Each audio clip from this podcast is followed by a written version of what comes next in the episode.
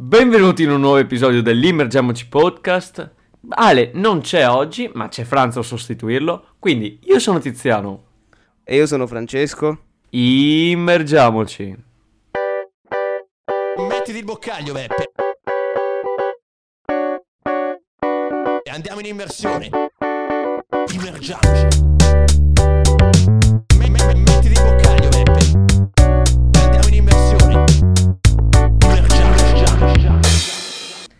Ebbene sì ragazzi, siamo tornati. È tornata la coppia Tiziano-Francesco. Ale oggi...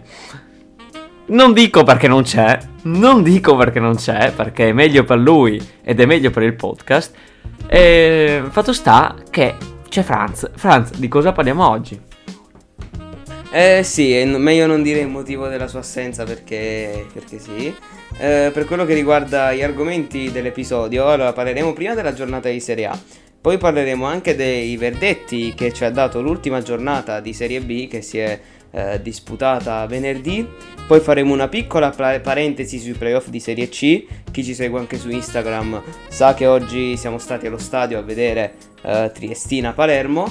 Poi parleremo di alcune trattative di mercato come Holland al City, Adeyemi al Borussia Dortmund e il Bayern che vuole fare di tutto per mantenere Lewandowski. Poi vedremo anche velocemente eh, la situazione dei vari eh, verdetti ufficiali e non ufficiali nei vari altri top campionati europei e chiuderemo l'episodio con un bel pronosticone sulla finale di Coppa Italia in programma mercoledì. Bene Franz, direi che la prima cosa con cui possiamo partire, e partiamo alla grande, è la Serie A. La Serie A che ci ha regalato delle grandi partite, partendo da Inter-Empoli 4-2. Sì, 4-2, Empoli che passa in vantaggio, poi raddoppia e poi subisce la rimonta da parte eh, dell'Inter che prima con un autogol di Romagnoli e poi con un gol di Lautaro la riporta sui binari del pareggio alla fine del primo tempo e poi nel secondo tempo con un altro gol di Lautaro e con il gol di Alexis Sanchez la chiude sul 4 a 2. Eh, cosa c'è da dire? Possiamo dire che eh, eh, l'Inter ha avuto un piccolo blackout all'inizio, però poi eh, si è ripresa e possiamo dire che tutto sommato ha anche meritato la vittoria per quello che si è visto in campo. Eh, Franz, questa vittoria mm, non c'è tanto da dire, ma dimostra la grande squadra che è l'Inter, la grande rosa che è l'Inter, che con qualche cambio, con qualche aggiustamento, dopo il secondo, dopo il, eh, i due gol presi, eh, è riuscita a rimettere in piedi una partita che tante altre squadre avrebbero perso. E... Sì, e che tra l'altro non si disunisce dopo, dopo essere passata in svantaggio, che non è proprio da tutte le squadre. Eh no, eh, non è per niente da tutti. Eh, boh, vabbè, ovviamente c'ha dei cambi dentro che non sono indifferenti perché è veramente una grande squadra, ma non tanto da dire su questa partita, se non che l'Empoli, insomma, poteva forse gestirla meglio, eh, questo da 2-0 a 4-2. Genoa-Juventus, Genoa 2 1 Juventus, ma che partita è stata? Ma che partita è stata? Addirittura qualcuno ha detto Genoa Juventus mi ricordava, mi ricordava Manchester City Real Madrid e un mio amico mi fa con tutto il rispetto per Genoa Juventus, però però eh, No, assolutamente no, secondo me. Cioè, eh, Genoa-Juventus, però eh, la Juventus passa in vantaggio con Dybala. Poi il Genoa eh, all'87esimo e poi al 96esimo la porta sul 2 a 1. E, e quindi riesce a vincere la partita e riesce a tenere molto vive le speranze di salvezza. Perché dopo vedremo la classifica, la situazione là sotto si fa veramente Mamma mia. Sinceramente su questa partita ho da dire soprattutto una cosa. Che De Sciglio negli ultimi 10 minuti ha avuto un blackout e anche Moise Ken hanno avuto veramente un blackout assurdo, ma comunque la Juventus avrebbe dovuto tentare di chiuderla molto prima, non si può andare sempre a cercare l'alibi di qualche giocatore un po' eh, sottotono perché comunque sono varie le squadre che hanno giocatori comunque là in alto che con tutto il rispetto non sono proprio di altissimo livello per la squadra in cui giocano, quindi che poi De Sciglio si è anche dimostrato in questa stagione molte volte un giocatore di buonissimo livello. eh. È stato una- un blackout secondo me, anche se comunque il suo livello rispetto ad altri giocatori della rosa della Juve è leggermente più basso. Non me ne voglia De Sciglio. Eh, Franz, più che altro la Juve si è mangiata sull'1-1 quell'occasione prima del rigore di Criscito, tipo al 94esimo, proprio Moise Ken, un gol a Sì, ma anche un palo di Dybala c'è stato. eh, eh, sul, sull'1-0 Juventus, che poi avrebbe potuto portare Sì. la partita sul 2-0. Quindi sono stati anche un po' sfortunati, possiamo dire. un po' Sfortunati, sì. sfortunati. Però quel, quel- quell'errore di Moise Ken a porta vuota è No, praticamente quello non è imperdonabile. No, no, no, decisamente non è sfortuna, Franz, perché dai, doveva metterla dentro. E poi si sa, sempre- il calcio è sempre così: gol sbagliato, gol subito. E Criscito stavolta lo mette a rigore. E questi sono punti importanti per la salvezza. Franz, prossima partita: Torino 0, 1 Napoli. Torino 0-1 Napoli, una partita mh, possiamo dire non troppo entusiasmante. Il Napoli, vista la situazione della sconfitta della Juventus, fa diciamo vince col minimo sforzo per eh, ipotecare quasi sicuramente il terzo posto in classifica. Fabian Ruiz al 73esimo fa il gol dell'1-0. Su Fabian Ruiz si è parlato molto in settimana di un suo possibile addio. Alcuni dicevano pure che questo potrebbe essere il suo ultimo gol con la maglia del Napoli. Eh, staremo a vedere sicuramente, anche perché eh, adesso il Napoli è atteso comunque da una partita abbastanza tosta perché si ritroverà contro un Genoa che farà l'impossibile per tentare di non retrocedere.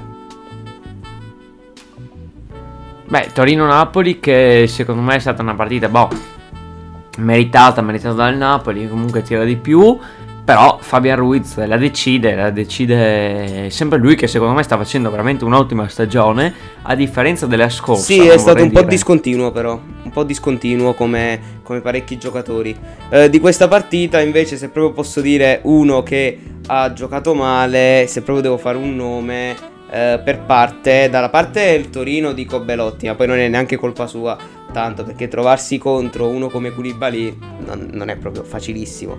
Eh, per quello che riguarda il Napoli, grandissima prestazione di Ospina, infatti non capisco come lo vogliano cedere a parametro zero eh, De Laurentiis dovrà spiegare questa mossa e invece prestazione abbastanza negativa di Insigne che, che soprattutto sullo 0-0 ha, ha- ha- sciupato un'azione in maniera incredibile chi ha visto la partita sa di cosa sto parlando Ma eh, Franz, com'è che dai per scontato che il mancato gol di Belotti sia grazie alla marcatura di Koulibaly? Secondo me è più grazie alla marcatura del buon Ramani, eh? Ti dirò la verità. sì anche, anche Ramani sicuramente una delle rivelazioni del Napoli di questa stagione e del campionato in generale direi. Anche se comunque già con Gattuso l'anno scorso aveva fatto vedere veramente delle ottime cose. Se non hai nulla da aggiungere io passerei alla prossima partita.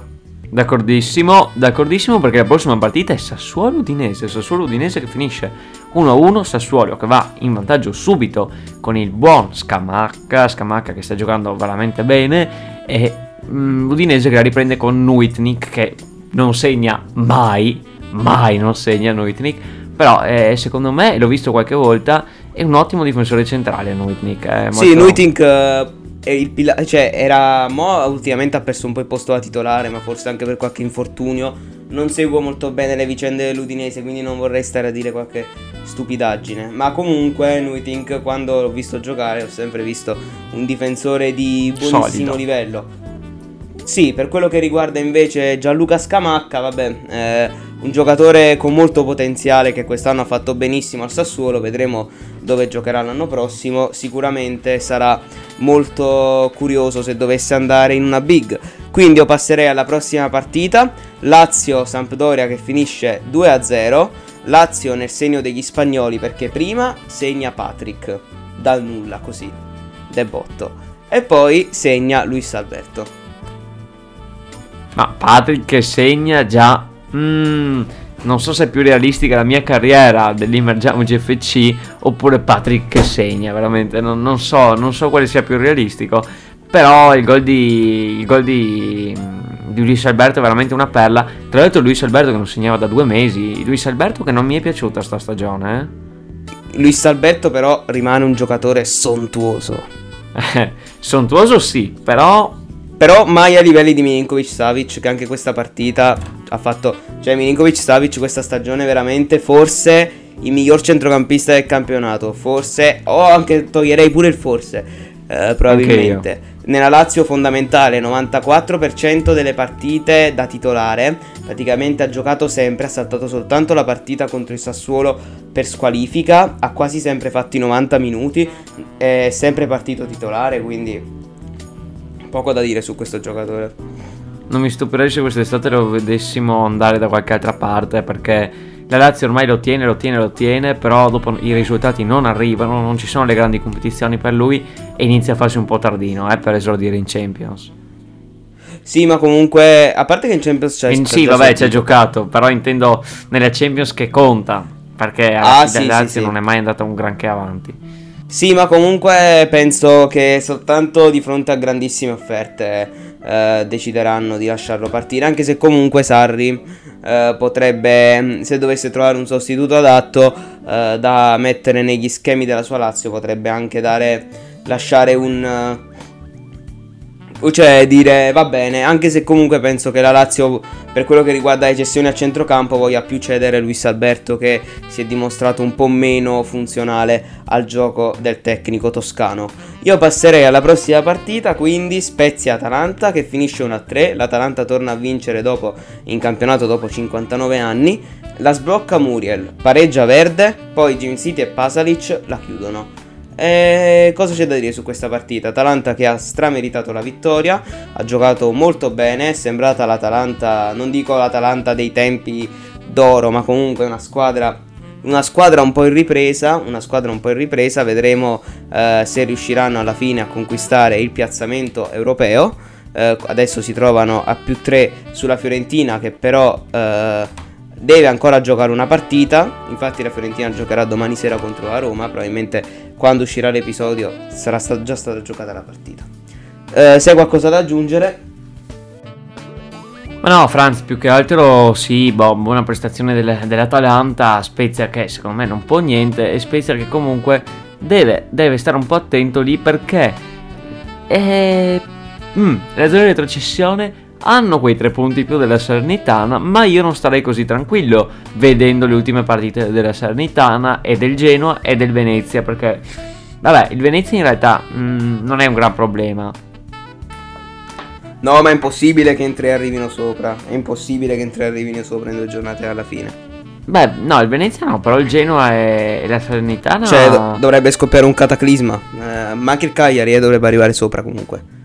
Non lo ma so, non per non lo forza, so, in Franz. È tutto un. Sì, ma comunque la vedo molto complicata. eh, che lo Spezia possa scendere. Poi io adesso sicuramente, se dovesse miracolosamente succedere qualche spezzino mi vorrà morto. Però, Eh, eh, eh, no, Franz, però parlavamo di Spezia, parlavamo di retrocessione, bellissima la lotta. E chi c'è in questa lotta? Venezia. Venezia che gioca col Bologna e vince 4-3. sì, ma in Venezia diciamo che è meno 5 dalla zona eh, retrocessione a due giornate alla fine. Non vorrei buttare la croce addosso, però Chiaro, ormai i giochi sono quasi fatti. chiaro, Eh, però comunque me- Venezia che vince. Sì, sì, Sì. comunque, che stavi dicendo? Completa. No, che secondo me comunque il Venezia ha teoricamente, matematicamente è ancora in corsa, però non si, può mai- non si può mai dire. Sì, comunque partita pazza, 4 a 3. La sblocca Henry, rigorosamente in panchina. Quando non lo metto fa gol. Poi Kine, anche lui in panchina, rigorosamente. Poi eh, Riccardo Orsolini la accorcia verso la fine del primo tempo. Poi Arnautovic la pareggia. Poi Scouten completa la rimonta del Bologna. Voi direte è finita qui. Eh no, perché Aramu al 78esimo segna su calcio di rigore e Dennis Jonsen al 93esimo decide che non è ancora il momento della matematica salvezza, eh, della matematica retrocessione per il Venezia. Cosa c'è da dire su questa partita? Una partita pazza, molti gol, difese sicuramente non impeccabili. No, direi di no. Tra l'altro, gol veramente spettacolari. Poi il rigore discussissimo su Aramu, ma neanche tanto a discutere. Eh, non era rigore. C'è stato purtroppo l'errore del VAR, della sala VAR, dell'arbitro. Non so bene le dinamiche, però il rigore non c'era, era proprio inesistente. Peccato perché è un Bologna che comunque.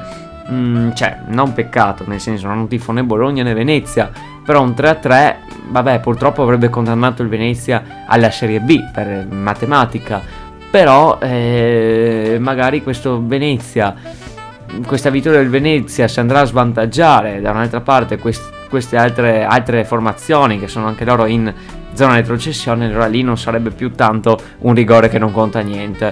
Però Ma de- guarda, non penso proprio. No, no, però, però non si può mai dire, non si può mai dire. Tra l'altro da sottolineare il gol di Jons nel 93esimo, bellissimo Franz, non so se l'hai visto, a giro, ma perfetto proprio, eh, cioè veramente freddissimo da lì, anche non è neanche tanto vicino alla porta.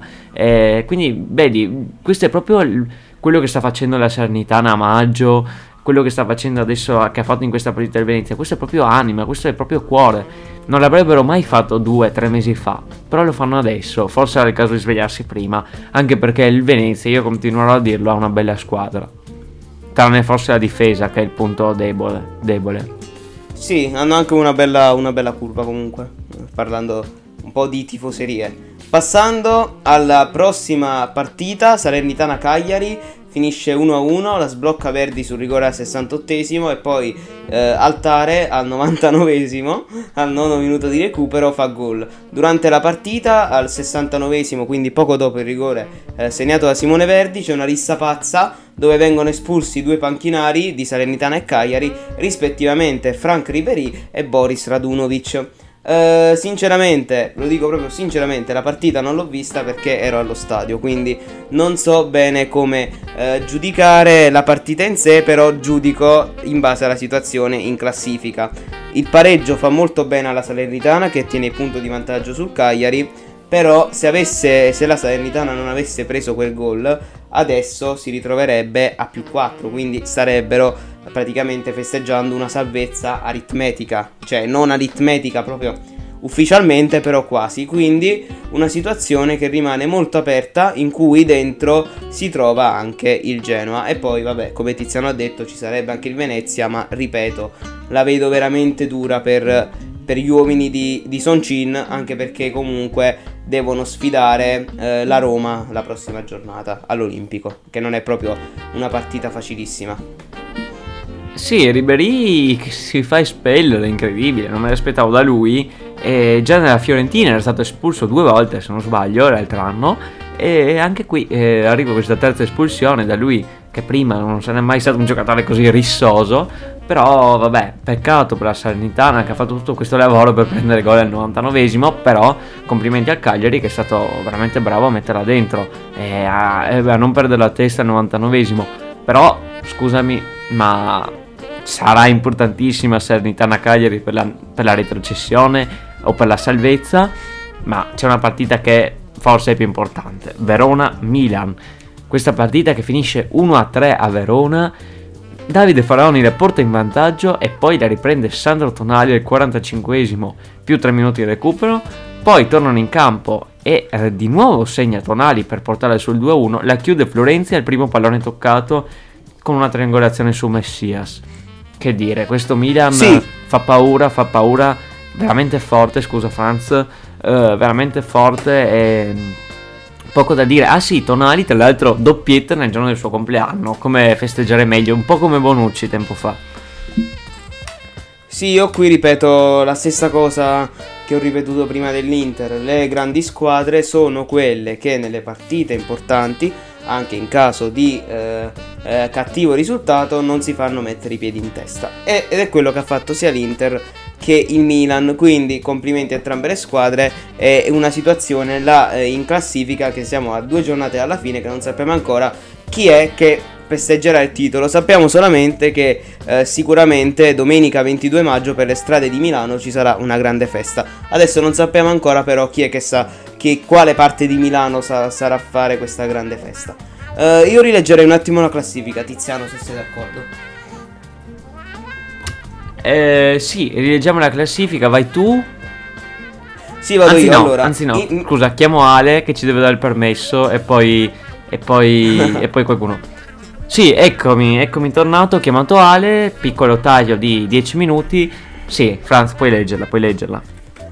Meno male, è stata una trattativa molto lunga. Allora, eh, Milan e Inter 80, Milan 78 Inter, come già detto prima, qui ci si gioca lo scudetto. Poi Napoli e Juventus 73-69, il Napoli ha messo un importante vantaggio sulla Juventus.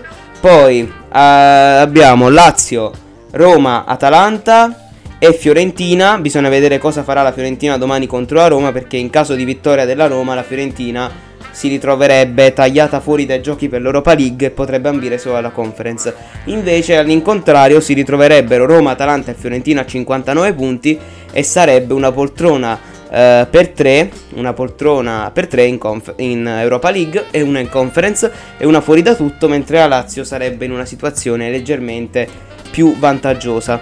Poi vabbè, il resto delle squadre che non si gioca più nulla, le leggo velocemente, Verona 52, Torino 47, Sassuolo 47, Udinese 44, Bologna 43, Empoli, Empoli 37, ehm, Sampdoria 33, Spezia 33 e poi Salernitana, Cagliari e Genoa che si giocano l'ultimo posto per eh, non retrocedere, Salernitana con 30 punti, Cagliari 29, Genoa 28.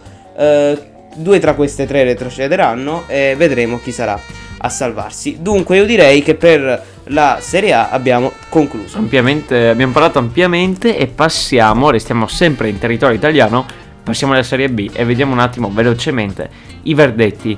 La Serie B si è conclusa a differenza della Serie A e passano direttamente in Serie A Lecce e Cremonese, signori, che torna dopo 26 anni nella massima serie molto contento per il Lecce sicuro, però per la Cremonese di più, perché questa Cremonese ha preso un sacco di talenti giovani italiani, li ha valorizzati, tra l'altro nell'ultima partita sono andati in campo con 11 italiani, facendo... mm, Non, nel se- non ho idee, nel senso, non sto facendo tipo Salvini, eh, sono italiano. Aia Tiziano, aia. No, nel senso, ehm, come dire, stanno cercando di valorizzare il calcio italiano, quello eh, facendo giocare dei giocatori che poi cresceranno, tanto tanti giocatori che giocavano in altre squadre e sono stati ritenuti non idonei ancora alle Serie A, ma invece loro li porteranno in Serie A il prossimo anno. Comunque complimenti a queste e poi seguono Pisa, Monza, Brescia, Ascoli, Benevento, Perugia, Frosinone e Ternana, sono le prime 10. Sì, esatto, con le dalla terza all'ottava, quindi Pisa, Monza, Brescia, Ascoli, Benevento e Perugia che si giocheranno i playoff. Le prime sfide saranno Brescia-Perugia e Ascoli-Benevento in gara secca. Poi la vincitrice tra Brescia e Perugia andrà contro il Pisa e la vincitrice tra Ascoli e Benevento andrà contro il Monza. Poi ci saranno le semifinali, andata e ritorno le semifinali, a differenza della gara secca del primo turno e poi anche le finali saranno ad andata e ritorno. Qua è veramente difficile dire chi sarà l'altra squadra promossa perché lo sappiamo benissimo, i playoff sono una lotteria incredibile, però io se proprio devo dire un nome eh, faccio il nome del Pisa. Ci sta, ci sta molto, anche perché è una squadra che non, non so se è mai stata in Serie A. Sì, sì, hanno, hanno giocato in Serie A qualche stagione. Ma tipo. tipo. Eh, Avanti Cristo? No, no, mh, anche abbastanza recentemente. Adesso non, non mi ricordo eh, benissimo, però mh, non mi pare proprio che siano passati 50 milioni di anni, ecco. Vabbè, vabbè, vabbè. Ecco, per dirla tutta, ho un attimo ricontrollato su Wikipedia, l'ultima stagione risale al 1990-91. Beh, insomma, sono passati anni, sono passati anni. Però io ti dico non Pisa, ma io ti dico Monza. Monza, Monza, secondo me il Monza ha qualcosa in più del Pisa al momento. E Franz, tra l'altro, tra l'altro, direi che possiamo passare un attimo a vedere i. mm, boh, non i playoff di Serie C, ma la partita che hai visto tu di Serie C oggi, di cui abbiamo parlato l'altra volta, e parlo di Triestina-Palermo. Sì, eh, ne parlerò molto brevemente. Io ero allo stadio mentre eh, Tiziano e Alessio no. Ho usato tanto il plurale nelle storie solo per farci. Per far sembrare che fossimo tutti e tre, però. Eh, ma dovevi, dovevi, ah, dovevi mantenere il segreto. Eh no!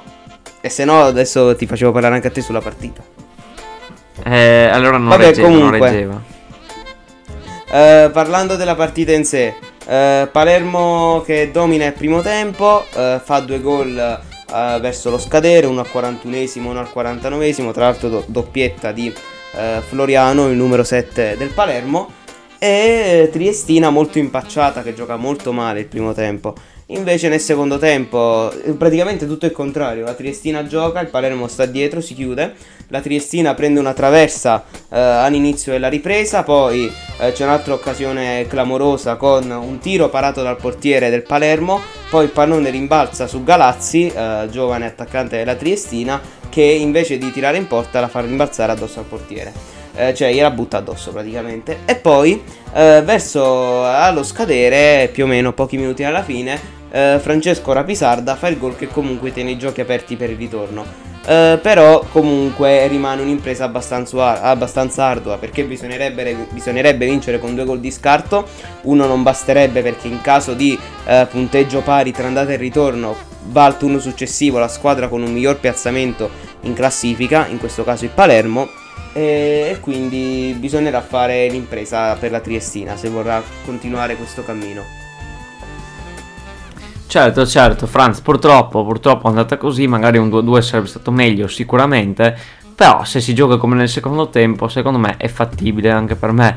Però Palermo che veramente ha iniziato bene la partita e Triestina un po' addormentata. Franz... Sì, Palermo anche trascinato dal pubblico comunque.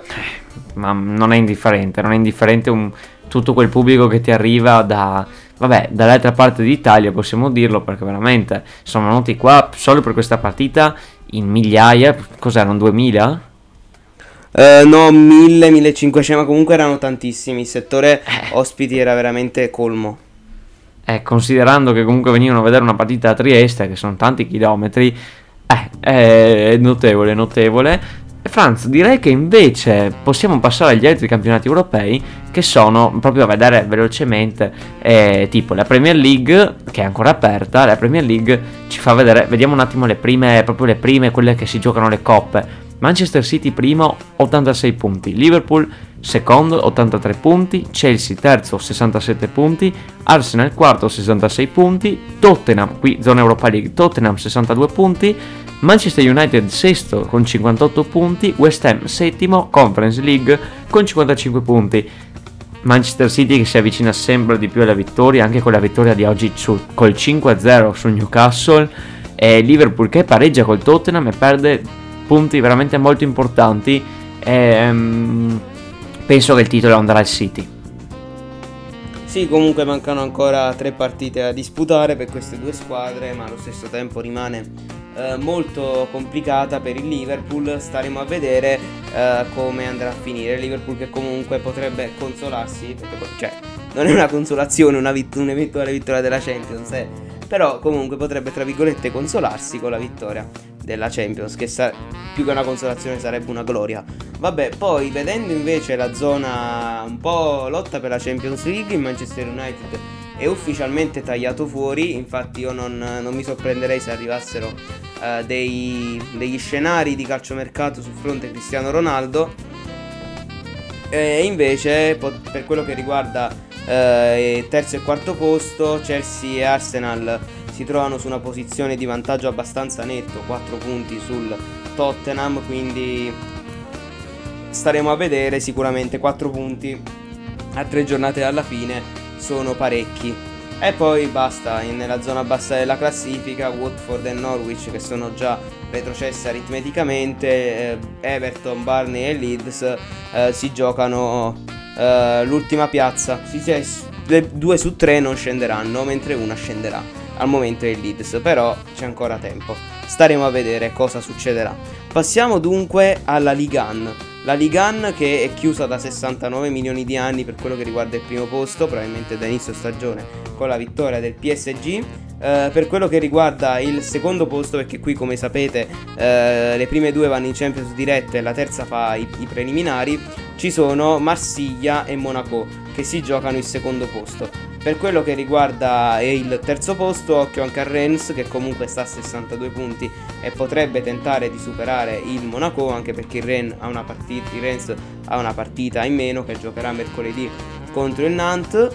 E poi per quello che riguarda il quinto posto che significa Europa League assieme al quarto in realtà, quindi eh, Rennes e Strasburgo, eh, c'è anche il Nizza che ha 60 punti come lo Strasburgo, poi 58 per il uh, Lens E poi vabbè 55 per il Lione che però a due giornate alla fine 5 punti iniziano a essere molti. E da, poi- e eh, poi- sperare di recuperare. E poi il Lille che è andato giù tantissimo, decimo con 51 punti, stagione non a livello per loro, Lione anche ottavo, una grossa delusione, e Nizza che purtroppo era secondo ed è caduto molto nell'ultimo periodo e mh, tra tutti questi mi stupisce molto lo Strasburgo quinto.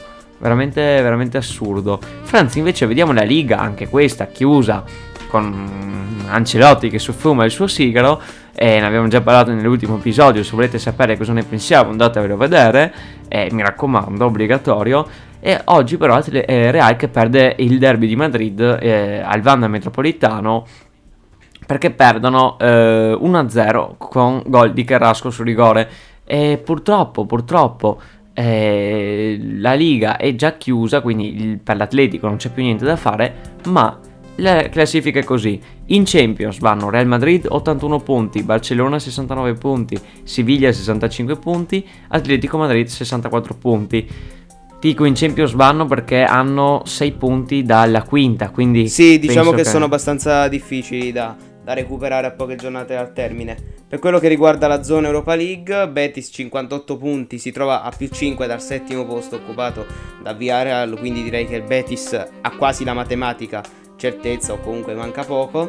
Poi ci sono il Real Sociedad, il Villarreal e l'Athletic Bilbao che si giocano quel sesto posto eh, oppure Villarreal e Bilbao di più che si giocano tra di loro il settimo che vorrebbe dire conference. Diciamo che vedere il Villarreal fuori dalle coppe europee dopo quello che hanno fatto quest'anno è veramente cioè sarebbe veramente non sarebbe una bella cosa non sarebbe una bella cosa ecco. Diciamocelo chiaramente. E comunque sì, perché non hanno fatto una stagione molto a livello, eh, o almeno non sono stati molto coerenti fra coppe e eh, nella Liga. Invece in zona retrocessione troviamo Alaves ormai andato, Levante, Mallorca, Granada. in- quindi queste sono le tre retro- forse le tre retrocesse, Mallorca, Levante e Alaves al momento, però devono stare molto attente anche Granada, Cadice e forse un po' il Getafe. Getafe che una volta era arrivato in Europa League, stava facendo benissimo, adesso è in zona, quasi in zona retrocessione in pratica. Veramente una brutta ricaduta per il Getafe. Sì, esatto, quindi io passerei alla Bundesliga a questo punto, anche questa chiusa da tempo col Bayern Monaco primo, anche Dortmund e Leverkusen hanno l'aritmetico posto in Champions League e invece eh, Lipsia e Friburgo si giocano il posto in Europa League, m- m- cioè il posto Champions, ma il Friburgo deve stare attento perché comunque sfida il Leverkusen che è già in Champions comunque, ma in caso di sconfitta rischierebbero di farsi superare dall'Union Berlino ed eventualmente anche dal Colonia, quindi diciamo che Friburgo dopo l'ultima giornata si può ritrovare in Champions League, in Europa League o in Conference League. Non sappiamo, potrebbe ritrovarsi veramente eh, in qualunque competizione. Comunque eh, sappiamo già quali sono le sette squadre che comunque faranno le coppe europee, non sappiamo ancora chi farà cosa, ad eccezione di Bayern, Borussia e Leverkusen, perché eh, il Colonia che è settimo ha 6 punti di vantaggio sull'Offenheim che una ha una giornata al termine sono aritmeticamente impossibili da recuperare, quindi almeno si sa questo. Per quello che riguarda la zona retrocessione, il Greutherfurt è già andato, eh, invece l'Armina Bielefeld dovrebbe eh, sperare in un'impresa in una contemporanea caduta dello Stoccarda per avere ancora eh, qualche possibilità di poter eh, partecipare al playout. Mentre lo Stoccarda in caso di vittoria e di sconfitta dell'Erta potrebbe far sprofondare l'Erta nel playout. Diciamo che è una situazione abbastanza contorta. Franz, ultimo campionato di cui non parleremo tanto, ma eh, c'è da parlarne, Ajax eh, è divisi, quindi Ajax, PSV Eindhoven e Feyenoord, che sono le prime tre, poi seguono Twente, Twente AZ, Vitesse, Utrecht e così via, ma Ajax che ormai ha praticamente vinto il campionato, se non vinto, ma manca solo l'ufficialità in pratica perché oggi il PSV invece di vincere si è mangiato il campionato pareggiando 2-2 col Feyenoord. Feyenoord che stava perdendo fino all'86esimo 2-0 e ma all'86esimo e al 96esimo sul rigore Dessers quello che ha fatto anche il devasto in Europa League eh, scusate, in, in Conference League, e l'ha rimessa su e quindi il PSV perde due punti molto importanti per il titolo che mi sa che vincerà l'Ajax. Invece in zona retrocessione ci sono lo Zwolle, il Willem il Willem, il Willem, lo Sparta Rotterdam e rischiano, rischiano molto Fortuna Siltard e Valvik e Heracles. Quindi queste sono le squadre. Io tra l'altro vi spoilerò questa cosa qua. Io in Olanda tifo Valvik. Magari un giorno vi, farò, vi racconterò perché. Magari in un episodio dell'Immergiamoci FC. Non lo so. No, eh, se no non li tiferei, non li tiferei, però sono veramente... Ci sono legato, ci sono legato, ma vi racconterò. C'entra FIFA, c'entra FIFA comunque, eh. Ehm... No, infatti, infatti, perché lo tifo per via di FIFA. Avevo fatto una grandissima carriera col Valvic. Penso è più... non la più bella carriera, ma quella a cui mi sono legato di più. Proprio per i giocatori, per i meme che si erano creati in quella carriera. Pazzesca. Eh, bene, quindi direi che possiamo passare al prossimo argomento. Parliamo un pochetto di calciomercato. Sì, Holland che è molto vicino al City, come ha confermato lo stesso esperto di mercato Nicolo Schira. Eh, le cifre saranno veramente mostruose perché prenderà 30 milioni di euro all'anno per 5 anni, beato lui, mi viene da dire, e al Manchester, cioè al Borussia Dortmund andranno quei 75 milioni di quella famosissima clausola rescissoria. Però il Borussia Dortmund non si fa trovare impreparato, infatti, come ha confermato lo stesso direttore sportivo del Dortmund, direttore generale eh, Sebastian Kell, eh, stanno lavorando per chiudere la trattativa per Adeyemi. Comunque non è chiusa, potrebbe saltare, però Adeyemi è un ottimo giocatore. Secondo me al Dortmund potrebbe esplodere. Dimmi un po' tu Tiziano come vedi questo giro di attaccanti. Beh, eh, un acquisto come Allen per il City sarebbe solo un ulteriore rafforzamento di questa rosa già stellare. Già stellare fosse la più forte del mondo, poi non hanno trovato la finale, ma questa è un'altra storia in Champions. Però, eh, beh, vabbè, sarebbe l'acquisto dell'anno, neanche stare a dirlo. Beh, invece Adeyemi per il Dortmund trovo che sia un grande talento, ma non penso sia ancora pronto per essere titolare e decisivo e non credo che possa essere subito un sostituto di Haaland che possa fare le stesse prestazioni, gli stessi gol, non credo, non credo. Eh, Sì, ma il Dortmund comunque è abituato a prendere attaccanti, diciamo, non ancora, cioè, promettenti che poi diventano bestie. Lo stesso Haaland comunque. Vabbè, sì, però mm, Adeyemi deve secondo me dimostrare ancora qualcosa. Forse lo dimostrerà il Dortmund, mi sbaglierò? Non lo so. Franz, prossimo, prossima notizia di mercato? Prossima notizia di mercato. Eh, il Bayern Monaco vuole fare di tutto per mantenere Lewandowski, nonostante le varie voci che girano sul suo conto. Il Bayern Monaco sembra stia facendo di tutto per trattenerlo al netto del possibile eh, rinnovo. Però eh, non è detto che cioè, si potrebbe anche alla fine finire in un muro contro muro nel caso in cui Lewandowski chieda la cessione. Se invece Lewandowski non chiederà la cessione, è molto presumibile che il prossimo anno lo vedremo ancora con una maglia del Bayern Monaco addosso. Come possibili squadre di approdo si era parlato del City, ma adesso direi di no perché hanno preso Haaland. Quindi si era parlato anche del Barcellona. Staremo a vedere cosa succederà. Ehm, dipende tutto da come eh, andrà avanti il rapporto tra il Bayern e Lewandowski. Se ci sarà una rottura oppure un punto di incontro basato sulla permanenza del giocatore a Monaco. Bene Franz, ultimo, ultimissimo argomento, che non è un argomento, ma è il pronostico di Coppa Italia, proprio velocissimo, poi chiudiamo, un episodio abbastanza lungo. Franz, Coppa Italia, Juve, Inter. Per me vince l'Inter. Le- poi le finali sono fatte per essere. eh, per poter succedere di tutto. Però sulla carta vedo l'Inter molto più avanti. Sinceramente, penso. eh, se proprio devo fare un pronostico, l'Inter che vince 1-0, dai. Franz, io, io la rischio, io la rischio, la ribalto, ribalto tutto. Per me, per me la Juve la, la spunta, per me la Juve la spunta, non ci credo che la Juve finisca questa stagione senza neanche, ehm, senza neanche un trofeo, non ci credo. non ci credo, mi rifiuto di crederlo, perché secondo me la grande squadra qui si farà sentire e per me l'Inter faticherà la Juve eh, per battere l'Inter, infatti penso che andranno ai supplementari, non ai rigori, e penso che finirà 3-2 per la Juve. Quindi partitona. Eh sì, direi che per questo episodio è tutto. Allora, eh, la lista della spesa stavolta la faccio io, Tiziano, se me lo concedi. Vai, vai.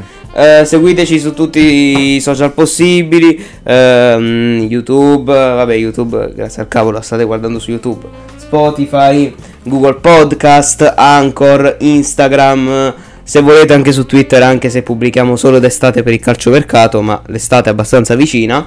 Eh, quindi ovunque voi trovate, ovunque voi vogliate ci trovate. eh, non costa nulla, un'iscrizione per noi invece vale tanto, vale molto perché eh, ci può aiutare poi in futuro a portare contenuti sempre migliori per le vostre esigenze e quindi passo la parola a Tiziano per la chiusura finale.